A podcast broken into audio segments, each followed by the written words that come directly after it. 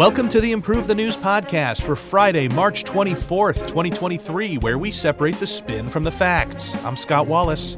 And I'm Melissa Topshire, and here are today's headlines. TikTok's CEO testifies before Congress. Israel's Knesset passes a law making it harder to remove a prime minister. Biden is accused of feeding the media false stories on the Nord Stream pipeline blasts. Indian opposition leader Rahul Gandhi is jailed over a Modi comment. The New York grand jury investigating Trump is postponed for a week. Ex UK Prime Minister Boris Johnson is grilled by members of parliament over Partygate. Yemen sees renewed fighting after 10 months of relative calm. A U.S. judge orders a $1.68 billion payout over the 1983 Beirut bombing. The Bank of England raises interest rates by a quarter percent. And Canada sees a record 1 million in population growth. In our first story today, TikTok's CEO testifies before Congress. Here are the facts as agreed upon by CNN, Reuters, Axios, TechCrunch, and The Guardian. In his first appearance before Congress on Thursday, TikTok CEO Shou Chew was questioned by U.S. lawmakers concerned about the platform's suspected ties to China, users' privacy, and its impact on children. During the more than five hours of testimony, Chew repeatedly denied the app shares data or has connections with the Chinese Communist Party, or CCP, and argued the platform was doing everything to ensure the safety of its 150 million American users. While the CCP says there's no evidence that TikTok threatens national security, the Biden administration has threatened to ban the app if its parent company, ByteDance, doesn't sell its stake in the U.S. version of the app. Thursday's hearing saw Chew commit to deleting all U.S. user data from company servers by the end of the year, a move in line with Project Texas, which involves the relocation of U.S. user data to Oracle servers based in the U.S., where the data would then be overseen by American personnel. Lawmakers on both sides were skeptical of Chew's pitch, with Senators Mark Warner, Democrat of Virginia, and John Thune, Republican of South Dakota, issuing a statement that all Chinese companies do the bidding of Chinese intelligence services. Meanwhile, China's Commerce Ministry has warned that requiring ByteDance to sell its stake in the company would discourage investors from all over the world, including China, from investing in the United States. All right, those are the facts that our sources agree on, and here are the narratives we've separated where those sources differ. Let's start with the pro establishment spin from the New York Post. The U.S. has no choice but to ban TikTok. The data the app gathers is too powerful, and Beijing unquestionably extorts Chinese companies to advance their own interests.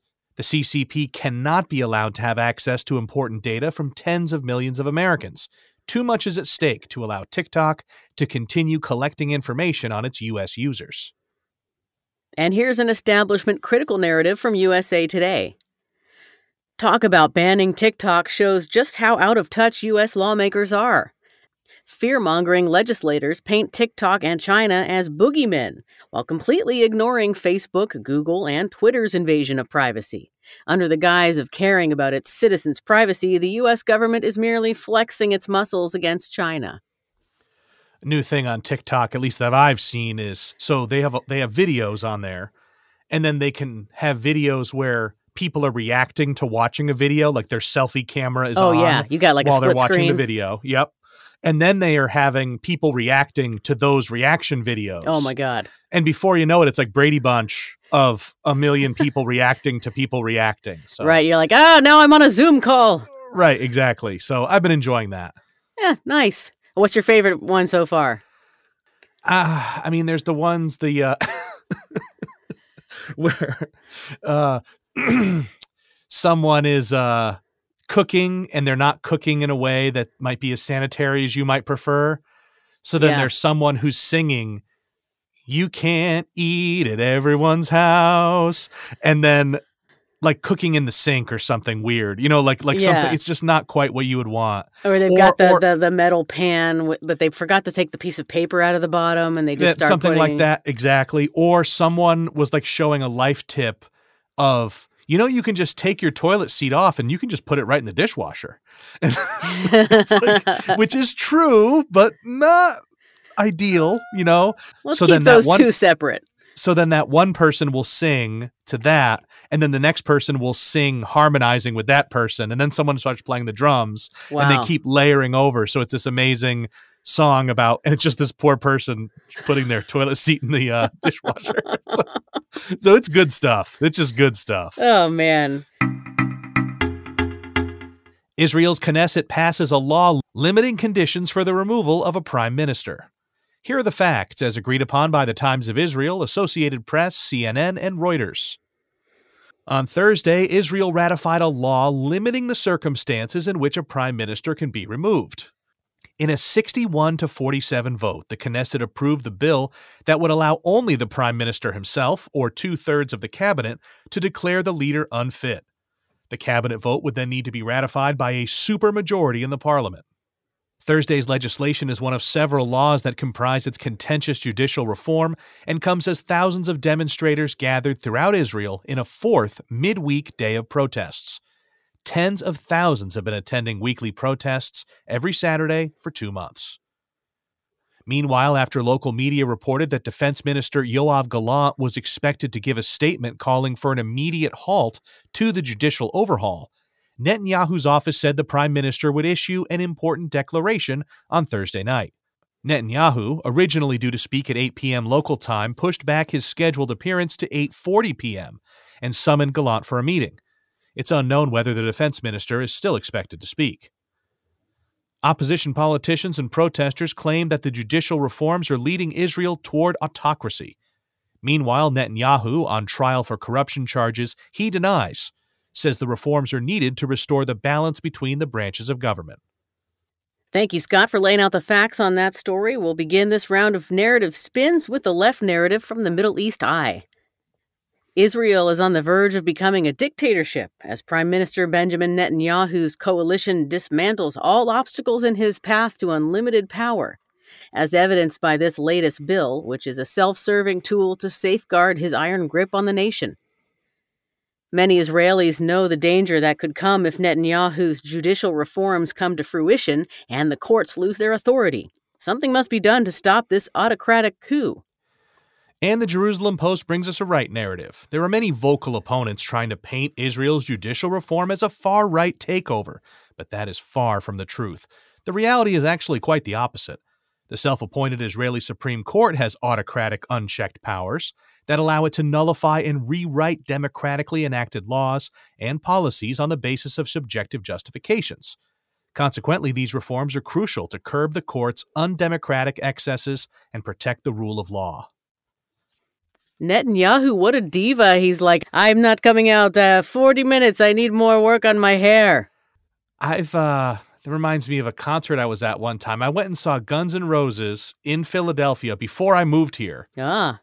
And this concert was supposed to start at eight o'clock, I think the openers came on, and Guns N' Roses, you know, then they had the openers played. It was like Bam Margera's band, CKY, played the opener. and then the middle act was this was back in like 2002 or something. I was going to say this is the, when Jackass was was a hot. Oh yeah, this was a hot thing. And then the middle act was Mixmaster Mike, who's the DJ from the Beastie Boys. Right. But just Mixmaster Mike. Okay. I think Mixmaster Mike was then going to do like a DJ set, and then Guns N' Roses was going to come out. And Mixmaster Mike probably DJ'd for like an hour and a half, and no one was coming out. And then eventually he stopped, and everyone was getting pretty this was getting pretty long. It was like 11 o'clock and it was getting pretty contentious. Philadelphia, also not a city known for great, tall, you know, city of brotherly love is an ironic uh, moniker. Yeah. And yeah. We've got opinions some, in Philly and yeah. And then at some point, a couple of guys in black t-shirts came out and started taking the speakers off the stage and somebody threw and i remember it had just come out sierra mist was brand new and someone threw like a green Sierra Mist large soda from the upper deck, and it hit one of the guys that were moving the uh the speakers. Yeah. And then the crowd rioted. It was a total riot. It was it was actually a full on so riot. Guns N' Roses never came out? They never came out. and they never. They're just like concerts over. Yep, That's it all never happened. It, later, reading the news the next day, Axl Rose never left New York City the night before from their concert at Madison Square Garden. He got caught up doing something and never never came. The rest of the band was apparently there, and they were waiting for him. Oh, So it was a whole thing. I mean, if you look up First Union Center, Guns N' Roses riot, this will just come right up. That Mm. I was there. I didn't see. We got a full refund, but it was a kind of a pain in the butt. Biden is accused of feeding the media false stories on the Nord Stream pipeline blasts. Here the facts as agreed upon by Seymour Hersh, RT, Ukrinform, and Institute for the Study of War. Veteran investigative reporter Seymour Hersh alleged on Wednesday that U.S. President Biden and his administration fed U.S. and German media false cover stories of how the Nord Stream pipelines were destroyed, following Hersh's expose on how it had allegedly been conducted and who was responsible for the attack. In February, Hersh, citing an unnamed U.S. source who he claimed had direct knowledge of the operational planning of the attack, reported that U.S. Navy divers operating under the cover of a NATO exercise in the Baltic Sea planted remotely triggered explosives that were set off three months later to destroy three of the four pipelines. In early March, German Chancellor Olaf Scholz traveled to the White House for a meeting with Biden. During the talks, according to a source with access to diplomatic intelligence, the CIA were asked to prepare a cover story in collaboration with German intelligence that would provide the American and German press with an alternative version for the destruction of Nord Stream 2, reported Hersh. Shortly thereafter, stories appeared in the New York Times and the German weekly Die Zeit that alleged that a pro Ukrainian group carried out an ad hoc of the book's operation in which a luxury sailing yacht was allegedly used to, plant the explosives on the pipelines. It was a total fabrication by American intelligence that was passed along to Germans and aimed at discrediting your story, Hersh's source said. Elsewhere in the Russia Ukraine conflict, Ukrainian officials said on Thursday that the death toll from an earlier drone attack on the Kiev region rose to nine dead and seven injured. Meanwhile, two civilians were killed and four were injured in Russian attacks on the Donetsk region in the past day. One civilian was killed and two were injured in attacks on Kherson, while attacks were also recorded in the regions of Sumy, Kharkiv, and Zaporizhia, with no additional reports of casualties at this stage. Meanwhile, in Bakhmut, the Donetsk city at the center of months of fighting, the Institute for the Study of War, a U.S. military affiliated think tank, assessed that Russia continued to make marginal gains in and around the city, but said that its tempo of operations appears to be slowing amid reports that Russian forces are being redeployed elsewhere. All right, thanks for that rundown of the conflict, Melissa. We have a pro establishment narrative from the New York Times. While inconclusive, intelligence reviewed by U.S. officials suggests that the attack on the Nord Stream pipelines was carried out by a pro Ukrainian group that viewed Russia's ability to sell gas to Europe as a threat to ongoing European support for Ukraine. However, the mystery of who was responsible remains largely unsolved. And right from Seymour Hersh, here's an establishment critical narrative. The U.S. was responsible for blowing up the Nord Stream pipelines. After Hersh's expose, the CIA sought to muddy the waters and provide an alternative story to shift the blame elsewhere. And from time to time, we have a statistics based nerd narrative from the people at Metaculus. This one says there's a 10% chance that Russia will capture or surround a large Ukrainian city before June 1st, 2023. All right, this is my second time where I, it's obviously I just want to join the U.S. Navy, but Sure. how cool would that be to get paid to dive down, uh, uh, to pretend you're on this yacht and then dive down and uh, maybe not arm it, arm the uh, gas pipeline with explosives, but I don't know, getting paid to be a diver and do exciting things. That sounds Well, fun. also, do you have to pretend that you're like a luxury yacht goer while you're up up topside on the yacht, right? So you have to like be like I think that's where I would thrive. Like Yeah, that's where the acting challenge comes so in. you'd right? be the person like, okay, I need some oil here. Like let's let's do this. You know, right. Like and- I'd be like, I need to buy the most extravagant bathing suit, diamonds. Well, the the U.S. government needs to buy it for you. So you're basically Yes. you want to be like James Bond or something, but uh, yeah, yeah, I the think nautical so. you want to be Captain Nautical version of James Bond. Right. Yeah. I'm just going to have to ask the U.S. Navy to give me a little more freedom in terms of what orders they give me. Right, I would so- like a license to kill, please. Right. That's what I need. and in India, Rahul Gandhi is jailed for his comment on Modi. Here are the facts as agreed upon by CNBC TV 18, The Economic Times, Reuters, India Today, The Indian Express, and BBC News. On Thursday, a court in India sentenced opposition leader Rahul Gandhi to two years in jail in a 2019 criminal defamation case over his remarks about Prime Minister Narendra Modi's surname. Gandhi reportedly asked at an election rally, But tell me one thing Nirav Modi, Lalit Modi, Narendra Modi. How come they all have Modi as the common name? How come all the thieves have Modi as the common name? Nirav Modi is a fugitive Indian diamond tycoon charged by Interpol with criminal conspiracy, while Lalit Modi is a fugitive businessman and founder of the Indian Premier League, reportedly hiding in London. In his defense of being accused of defaming the entire Modi community, Gandhi told the court, I have always raised my voice against corruption. My intention was never wrong or to hurt anyone. The district court in Gujarat's Surat, which found Gandhi's comment defamatory, later suspended the sentence for 30 days and granted bail to allow him to appeal in a higher court. Meanwhile, Gandhi may be disqualified as a member of parliament in line with the Representation of the People Act of 1951, which says a lawmaker can be disqualified if convicted and imprisoned for two years or more. Okay, those were the facts. And here are the narrative spins. We'll start with narrative A, written by India TV News. The judgment shows no one is above the law and can escape due judicial process for scurrilous statements, scandalous comments, and defamatory remarks. India is a democracy. However, no citizen is free to throw inflammatory abuses at anyone.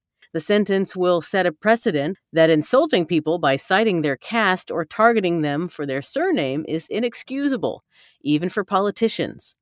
Rahul Gandhi must learn a lesson from his conviction and choose his words before speaking in the future.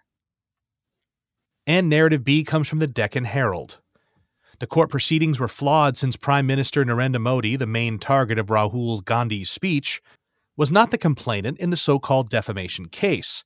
Gandhi is getting punished for exercising his democratic right to speak his opinion and raise his voice against corruption and injustice. It is an attempt to influence the judiciary and eliminate opposition by prosecuting non BJP leaders. Nonetheless, the law will also catch up with the motor mouths of the BJP sooner than later. And here's another nerd narrative saying there's a 53% chance that there will be a non BJP Prime Minister of India before 2030. That's according to the Metaculus prediction community. It feels like Rahul Gandhi is just begging someone to remind people whose last name he has, right? Yeah. Let's talk about people's last names, people. Yeah. That's what I want to talk about today. Last name based criticism. And you want to turn it back around on me? Yeah. Let's do it. That, it's a really good point. In New York, Trump's grand jury is postponed for a week. Here are the facts as agreed upon by ABC News, The Wall Street Journal, Associated Press, and CNN. The New York grand jury weighing whether to charge former President Trump for paying adult film actress Stormy Daniels reportedly will not convene about the case for the rest of the week. Instead, it will meet about a different case and reconvene for the Trump case Monday. This comes after the grand jury meeting Wednesday was reportedly called off without a public explanation by Manhattan District Attorney Alvin Bragg's office. Last weekend, Trump made a series of posts on social media saying he expected to be criminally charged and called on his supporters to protest. He also criticized Bragg and the investigation. Trump could face charges of falsifying business records related to the $130,000 payment made through his former lawyer, Michael Cohen. It's alleged the payment was to keep Daniels quiet about an affair with Trump prior to the 2016 election. Trump denies the affair. In its only meeting of the week, the grand jury Monday heard from Robert Costello, an attorney who had worked for Trump associates Steve Bannon and Rudy Giuliani. Costello was expected to offer evidence contradicting Cohen's testimony. It's not yet clear when Bragg will finish his investigation, but the New York Police Department has been making physical preparations for any unrest surrounding a possible indictment, including dropping off portable metal barricades to be used to block off streets or sidewalks. All right, we have a pro Trump narrative from Fox News. This so called case against Trump is so weak that Bragg has had to send the grand jury home for the week. The former president has maintained his innocence throughout the process, and Bragg even once suspended the investigation. The federal government and its Federal Election Commission each opted not to pursue investigations on this matter. Bragg is obviously coming to terms with the fact that this political witch hunt is going nowhere. And here's the Democratic narrative from MSNBC. We have no idea why Bragg has called off the grand jury for the week. It could be an administrative or scheduling issue, or it could be Bragg is attempting to call a new witness. The district attorney has at least a few more months to keep the grand jury seated while making a case against Trump, meaning one week off won't change the facts about Trump's action. And we have another nerd narrative from Metaculus. This one says there is a 90% chance that Donald Trump will be indicted on criminal charges in 2023. You ever had jury duty, Melissa? I, I don't want to answer that and anger the gods. Oh, I see. Yep. See, you don't move enough. See, I I've moved enough times that I've gotten jury duty summonses, but I've already moved away. You know, you can only Ah. so like I I got when I moved to San Jose, I got one that was hey in San Francisco we need you. Sorry, moved away. I got one in Seattle for San Jose, and I'm sure in a year or two I'll get one from Seattle now that I live across the country. So right. I've uh, I've dodged it, but okay, nice honestly job. Yeah thank you honestly though i i i have low standards and questionable self-esteem and i often think about like i could go for that like free chicken salad sandwich like that would be kind of cool right Yeah. Oh, are you saying like you wouldn't want you on your jury, or or you are you saying Oh. you saying you would you would, would want to be on jury duty for a free sandwich? i'm afraid i would pronounce myself guilty. That's how low my self-esteem is. Yeah. Yeah screw this guy. I don't like the look of him. Send me another i'd be concerned that i whatever i was on the jury would try to stretch out the deliberations to get like the neck get over the line for the next free lunch. That's what i'd be concerned about. ah, well, you know, valid point, and it, it's spoken like a true actor. Mm, yeah is there free food here Is there yeah a sandwich in this for me? the the cru- the cruel thing about acting and the craft service stuff is that the best food is available right when you like don't want like can I like not look bloated and can I look a little skinny today and like oh I have all the bagels you want no Oh yeah, yeah. We're having we're having carne asada for lunch. We're having yeah like tacos now. Try to squeeze into this cheerleading outfit. yeah exactly uh so that's that's the and i can only imagine if you're like a movie star like you're gonna be on set for six months and there's gonna be lobster thermidor every day like oh my gosh i You're just like, need to be I don't even know what that is, and I want. i'm want supposed it. to take my shirt off like two months from now right. i'm trying to stay skinny can you not keep giving me a bagel sandwich every morning please No, find me the most the most appealing, well branded, like uh, you know, paleo vegan, Yeah. Suck the all the only inflammation thing out you of my can't do as an actor is get fat. Like that's the only that's the only like what could happen to your career. Like, well, you you know, you ate yourself out of Hollywood. That's it. I'm Yeah. sorry. And that's all they try to do is give the minute that you get on set, they're just trying to give you food. yeah. yeah. It's like a cruel twilight zone, right? If like you finally you've made it, now here's all the food and now Yep, but you you're gotta stay out. skinny. Yep, Yeah. you're out. Yep. Damn it. Eh. Now I'm hungry and I'm not a working actor. Great. On Wednesday, former UK Prime Minister Boris Johnson faced the seven member Commons Privileges Committee as part of an investigation into whether he knowingly misled Parliament about a series of gatherings in Downing Street that broke COVID lockdown restrictions. Johnson argued with lawmakers during the three hour hearing, admitting that he had broken social distancing rules and misled lawmakers, but claiming that he did so unintentionally. In December 2021, reports of the parties appeared, with Johnson insisting that he and his staff had always adhered to the COVID regulations in place at the time. This was later found to be untrue. During the hearing, the former leader rejected suggestions that he should have been aware of social distancing rules and restrictions, saying, If it was obvious to me these events were contrary to the guidance and the rules, it must have been equally obvious to dozens of others, including the most senior officials in the government, most of them like me responsible for drawing up the rules. Johnson also defended the rule breaking events, including a birthday gathering for which he was fined, as being necessary for work purposes. Committee Chair Harriet Harman called Johnson's reasoning flimsy, saying it did not amount to much at all. If the committee finds Johnson to have deliberately misled lawmakers, he could be suspended. Any suspension lasting longer than 10 days could lead to an election to remove him from his parliamentary seat. Thank you for the facts, Scott. We'll start this round with a right narrative spin. This comes from The Spectator. It's very likely that Boris Johnson knowingly misled Parliament. However, he will probably survive any recall petition or by election thrown at him, and the former Prime Minister is still well loved in his constituency. While Johnson in his prime achieved more than the likes of Theresa May or Gordon Brown, the hour for him to return has now passed. If Johnson's ambition is still unquenched, he must ride out the current investigation and set his sights on a new objective. And the left narrative comes from the Mirror. Rule breaker Boris Johnson has lost whatever shred of dignity he used to have. The former Prime Minister is mistaking the UK for fools, pretending he was unaware that he was breaking the regulations that he himself imposed. In reality, his misrepresentation of the truth has more than tarnished his image. And another nerd narrative saying there's a 14% chance that Boris Johnson will return as the leader of the UK Conservative Party before 2026. That's according to the Metaculus prediction community. Not cool, Boris. Don't throw everyone else, all your buddies under the bus, too. Just take the hit. You're already in trouble. Yeah, I mean, it's not just me; it's everyone else there too. Hello. That's a that's a total. Uh, that's like a middle child uh, yeah. move right there. well, he did it, and so did he. Renewed fighting in Yemen tests 10 months of calm.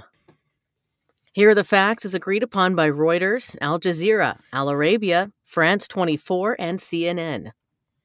After 10 months of relative calm, fighting broke out this week in Yemen's energy rich Marib province. The recent stretch of peace has been the longest seen by Yemen during its eight year civil war. Military and government sources have revealed that clashes erupted late on Tuesday when the Houthi rebels, who control most of northern Yemen, launched an attack on the Harib district in the Marib province.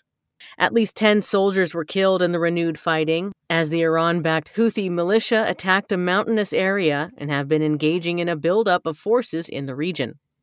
Fighting has erupted in the same district where at least four soldiers were killed last month, and it threatens to undermine new optimism after Saudi Arabia and Iran agreed to restore diplomatic ties. The UN has also been working to extend the ceasefire in Yemen, which has largely held since April 2022, despite the UN's official agreement having expired in October. Last week, Hans Grundberg, the UN special envoy for Yemen, said the overall military situation in the country continues to be relatively stable and that elements of the truce are still being implemented. However, he expressed concern about emerging clashes. Thanks for that rundown of the facts, Melissa. We have an establishment critical narrative from Jacobin. Unfortunately, after eight years of fighting and bloodshed, there is still no end in sight to Yemen's catastrophic war.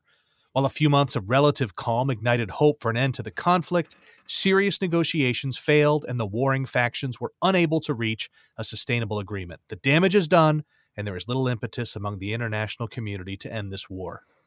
And here's a pro establishment narrative from AP News. The international community is working diligently to bring about a diplomatic solution to end the eight year Yemen war, and there are positive signs that could signal peace in the future. With the UN's help, Meaningful conversations are taking place between key players in the conflict, and we could soon see a real improvement in the situation in Yemen. A U.S. judge orders a $1.68 billion payout over the 1983 Beirut bombing. Here are the facts as agreed upon by Reuters, The National, Associated Press, and Al Jazeera. On Wednesday, a U.S. federal judge ordered that Iran's central bank and a European intermediary must pay out $1.68 billion to the family members of soldiers killed in the 1983 bombing of a U.S. Marine Corps barracks in Beirut. New York District Judge Loretta Preska said that a 2019 federal law denied Bank Markazi, Iran's central bank, sovereign immunity from the lawsuit. This is intended to enforce a ruling against Iran for providing material support to the bombing's perpetrators. The lawsuit further identifies Luxembourg based Clearstream Banking for holding the assets in a client account. The bank's parent company, Deutsche Börse AG, stated it was considering an appeal. Victims and their families received a $2.65 billion judgment against Iran in federal court in 2007 about the attack. Six years after, they tried to seize bonds proceeds allegedly owned by Iran's central bank and managed by Clearstream to partially fulfill the court's ruling. More recently, France asked Lebanese prosecutors to detain Youssef al Khalil and Sanaa al Khalil for their suspected involvement in the bombing, which also killed multiple French troops. In 1983, a truck loaded with explosives destroyed the Marine barracks, killing 241 U.S. service personnel and 58 French peacekeepers. All right, those were the facts, and here are the narrative spins. We'll begin with a pro establishment narrative from Fox News. The victims of this terrible terrorist attack deserve every bit of compensation that can be legally granted to them.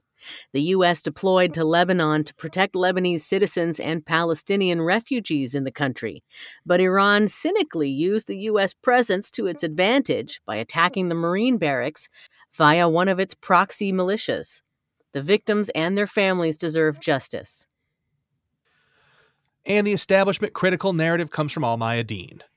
Though the media often say that Hezbollah was behind the Marine barracks bombing, in reality, we may never know who exactly committed the attack.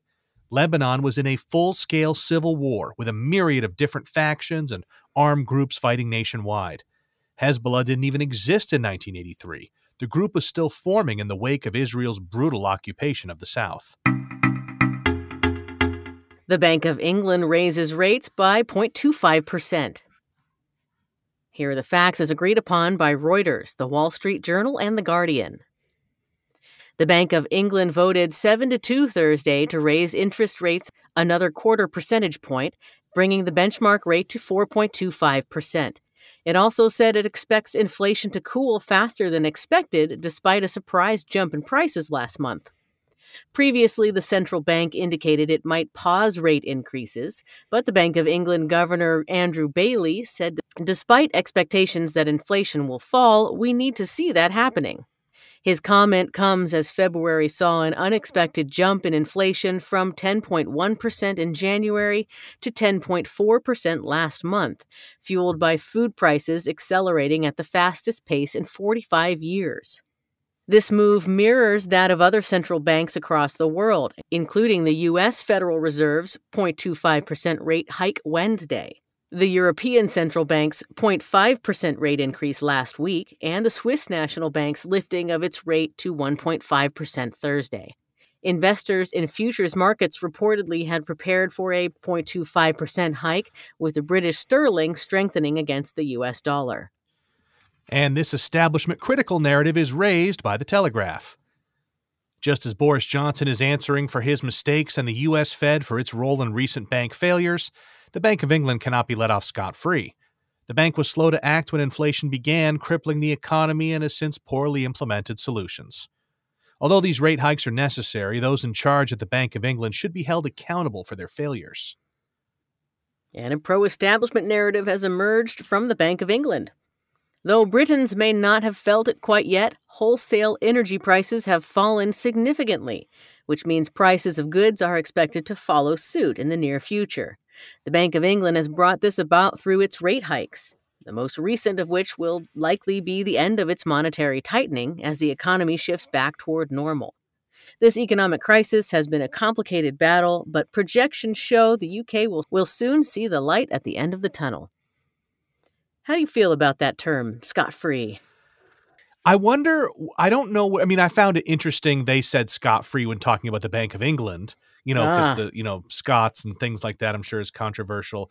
I don't, I don't, I don't know where it's from. I mean, it's, it's, it is SCOT free. Right. So it feels like it's based on the Scottish people or the Scottish land or something.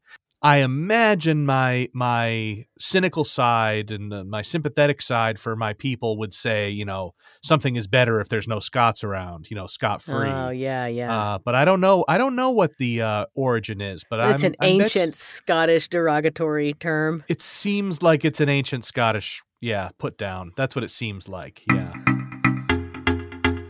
Our final story a report is claiming that immigration is fueling a record high population growth in Canada. Here are the facts as agreed upon by Statistics Canada, BBC News, CTV News, CBC, and Reuters. Canada's population increased by over a million for the first time in its history in 2022, Government Census Agency Statistics Canada said on Wednesday.